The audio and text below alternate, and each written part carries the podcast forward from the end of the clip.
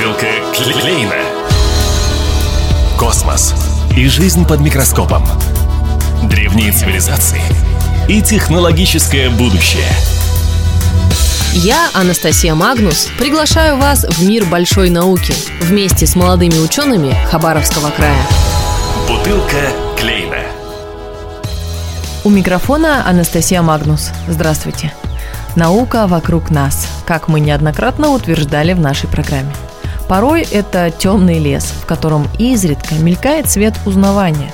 Порой более близкие нам темы, в которых, впрочем, не специалист все равно не разберется. К счастью, есть проводники в мир науки, которые не перестают удивлять и восхищать. Сегодня мы говорим о геофизике, а на связи Гульшат Забировна Гельманова, старший научный сотрудник и заведующая отделом геоинформационных систем и прикладной геофизики Института тектоники и геофизики ДВО РАН. Первый вопрос по традиции о начале научного пути – науку я пришла после окончания с отличием Московского государственного университета геологического факультета. Тогда у нас еще было распределение и была возможность поехать на Дальний Восток в Тихоокеанский океанологический институт. Это очень сильно привлекало и путешествия, и моря, и океаны, и творческая работа. Хотя был выбор и в производственной организации, заниматься производственной геофизикой. Но мы тогда с сестрой решили отправиться во Владивосток. Тихоокеанский океанологический институт. Безусловно, так бы оно и было бы, но уже тогда к закату клонилась СССР, это 89 год, и вот эти все блага и все вот это отношение к науке, финансирование и статус научного сотрудника вообще научного труда, он был еще очень высок. Вот. Но после перестройки, конечно, все поменялось. И все это менялось и меняется до сих пор. Наука наша недофинансирована категорически. Конечно, очень много э, наук сейчас потеряла. Вот. Хотя у нас, конечно, сейчас какие-то изменения идут.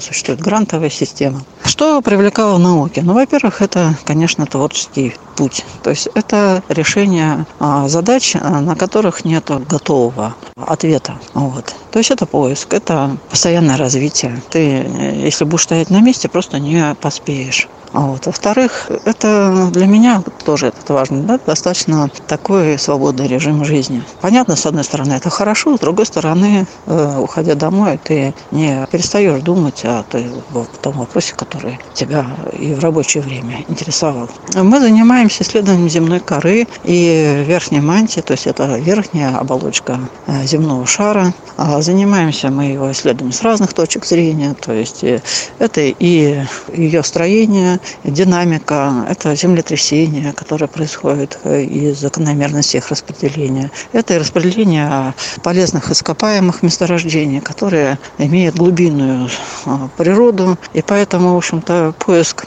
этих закономерностей начинается как с изучения рельефа, так и построением глубинных моделей земной коры или литосферы на 100 и более километров. В общем-то, мы сейчас этим и занимаемся. Это очень интересно. А вот э, тем более сейчас сейчас, когда уже появились космические снимки, это сильно продвинуло нас. То, что раньше геологи проходили ножками, строили карты, рисовали их чуть не вручную. Сейчас очень многие вещи можно отследить по космическим снимкам. В частности, вот недавно мы сделали неплохую работу. Это у нас Нижняя Амурская зона металлогеническая. И там мы еще, начиная с рельефа, выделили интересную структуру кольцевую, которая при моделировании а, геофизических полей поляризационного и магнитного оказалась глубинной.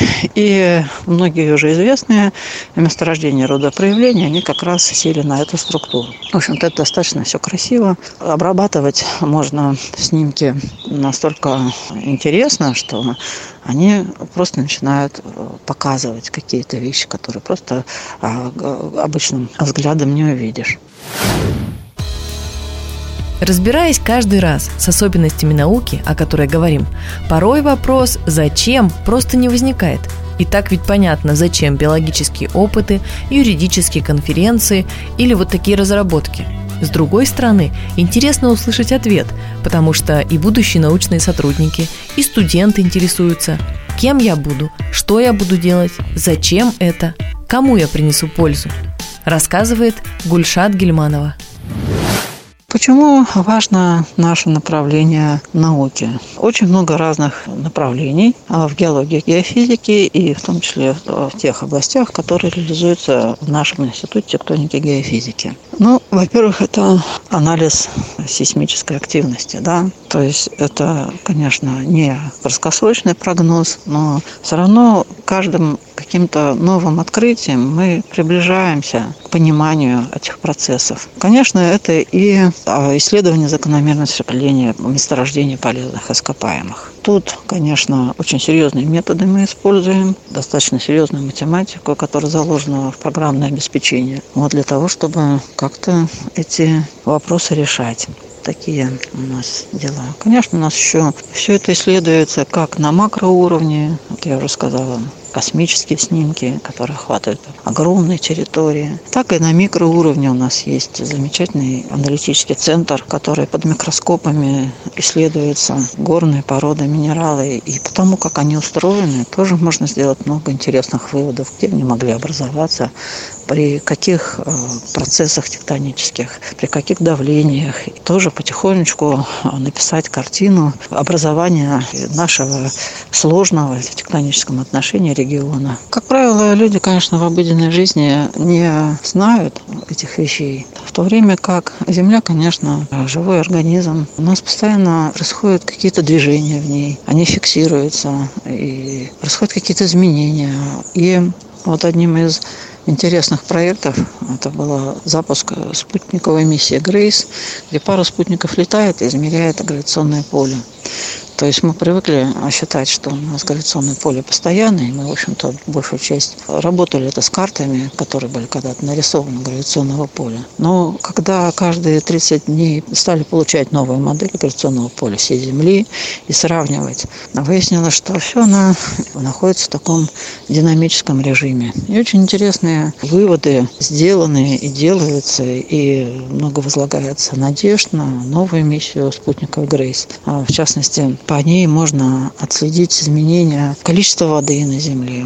В связи с этим можно и предсказывать э, урожай на следующий год, например. Было э, выяснено, что под определенными областями катастрофически быстро изменяется количество грунтовых вод. Это тоже такие признаки довольно тревожные. Э, видно, как меняются полярные области, где происходит таяние ледников. Вот. И даже такие крупные сейсмические события, как землетрясение на Тахоку, на Суматре, Суматранская, они тоже оставили свой след, который до сих пор виден в гравитационном поле.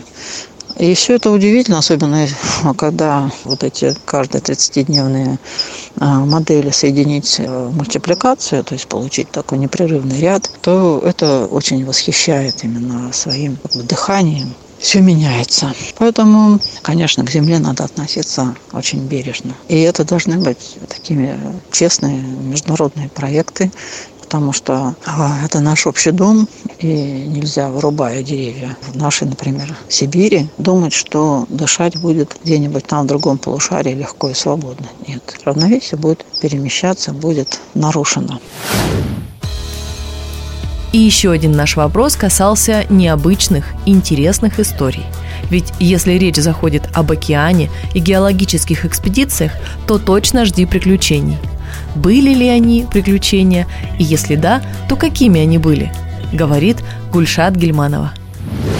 Одним из таких, наверное, запоминающихся событий этой полосы моей жизни был рейс, когда мы ушли из Советского Союза в ноябре месяце, успели дойти в рамках своей программы научной до Южной Кореи, потом пошли уже прямиком на Сингапур, и в это время у нас развалился Союз. Нас не пустили на берег Сингапура, потому что сказали, что мы граждане несуществующей страны. Пришлось нам переписать таможенные декларации. Мы решили, что теперь наша страна называется Российская Федерация. На берег нас выпустили, денег не дали. Ну, в общем, все это было достаточно интересно. Потом мы пошли во Вьетнам. Там нас арестовали. Опять же, по причине отсутствия финансирования в связи со всеми этими переменами в России. И э, мы тогда месяц стояли во Вьетнаме. Программу мы тогда выполнили. Все равно, ну, было очень много каких-то приключений в течение этого рейса. Вернулись обратно уже в Российскую Федерацию. Было очень много перемен. Такой был у нас рейс. Потом я по материалам и этого рейса, в том числе до защитила кандидатскую. Тема у меня была вот эта зона коллизии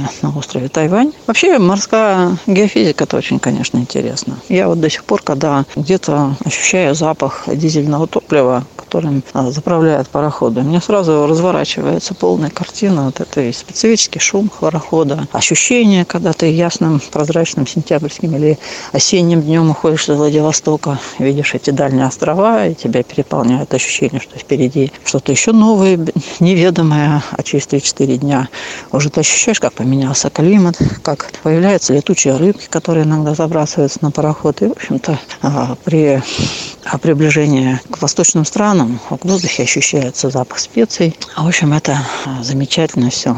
Ну и одно из самых таких пронзительных откровений того времени было, это то, что когда смотришь вдаль в открытом океане, ты видишь вот эту дугу Земли и понимаешь, что Земля, конечно, очень маленькая, и что ее, конечно, надо беречь. В завершение мы попросили Гульшат Забировну немного рассказать о месте работы и людях, которые посвящают себя столь сложной и тонкой науке – я в нашем институте возглавляю небольшой отдел, называется отдел геоинформационных систем и прикладной геофизики. В нашем коллективе работают тоже очень интересные, очень неординарные личности. Каждый на своем месте. Кто-то и математик у нас есть очень талантливый, и программисты, и даже сейчас появился человек, который собирается развивать направление с беспилотными летательными аппаратами, чтобы тоже это использовать для геофизических исследований. А свою работу я, конечно, очень люблю. Она интересная, постоянно способствует тому, чтобы узнавать что-то новое. А вот мне нравится предмет изучения. Это очень красиво на самом деле и восхищает гармонией определенной. Конечно, в российской науке очень много проблем. Нет возможности привлекать э, столько молодых, талантливых, сколько бы хотелось. Вот этот долгий путь, это не даст быстрого какого-то результата, быстрого там статуса, какого-то материального положения высокого. Это путь для энтузиастов и людей, которые понимают, что они этим живут, что по-другому они просто равно не, не смогут. Наука вокруг нас. Разная, сложная, странная, непостижимая, но всегда очень интересная. Меня зовут Анастасия Магнус. До встречи в эфире. Бутылка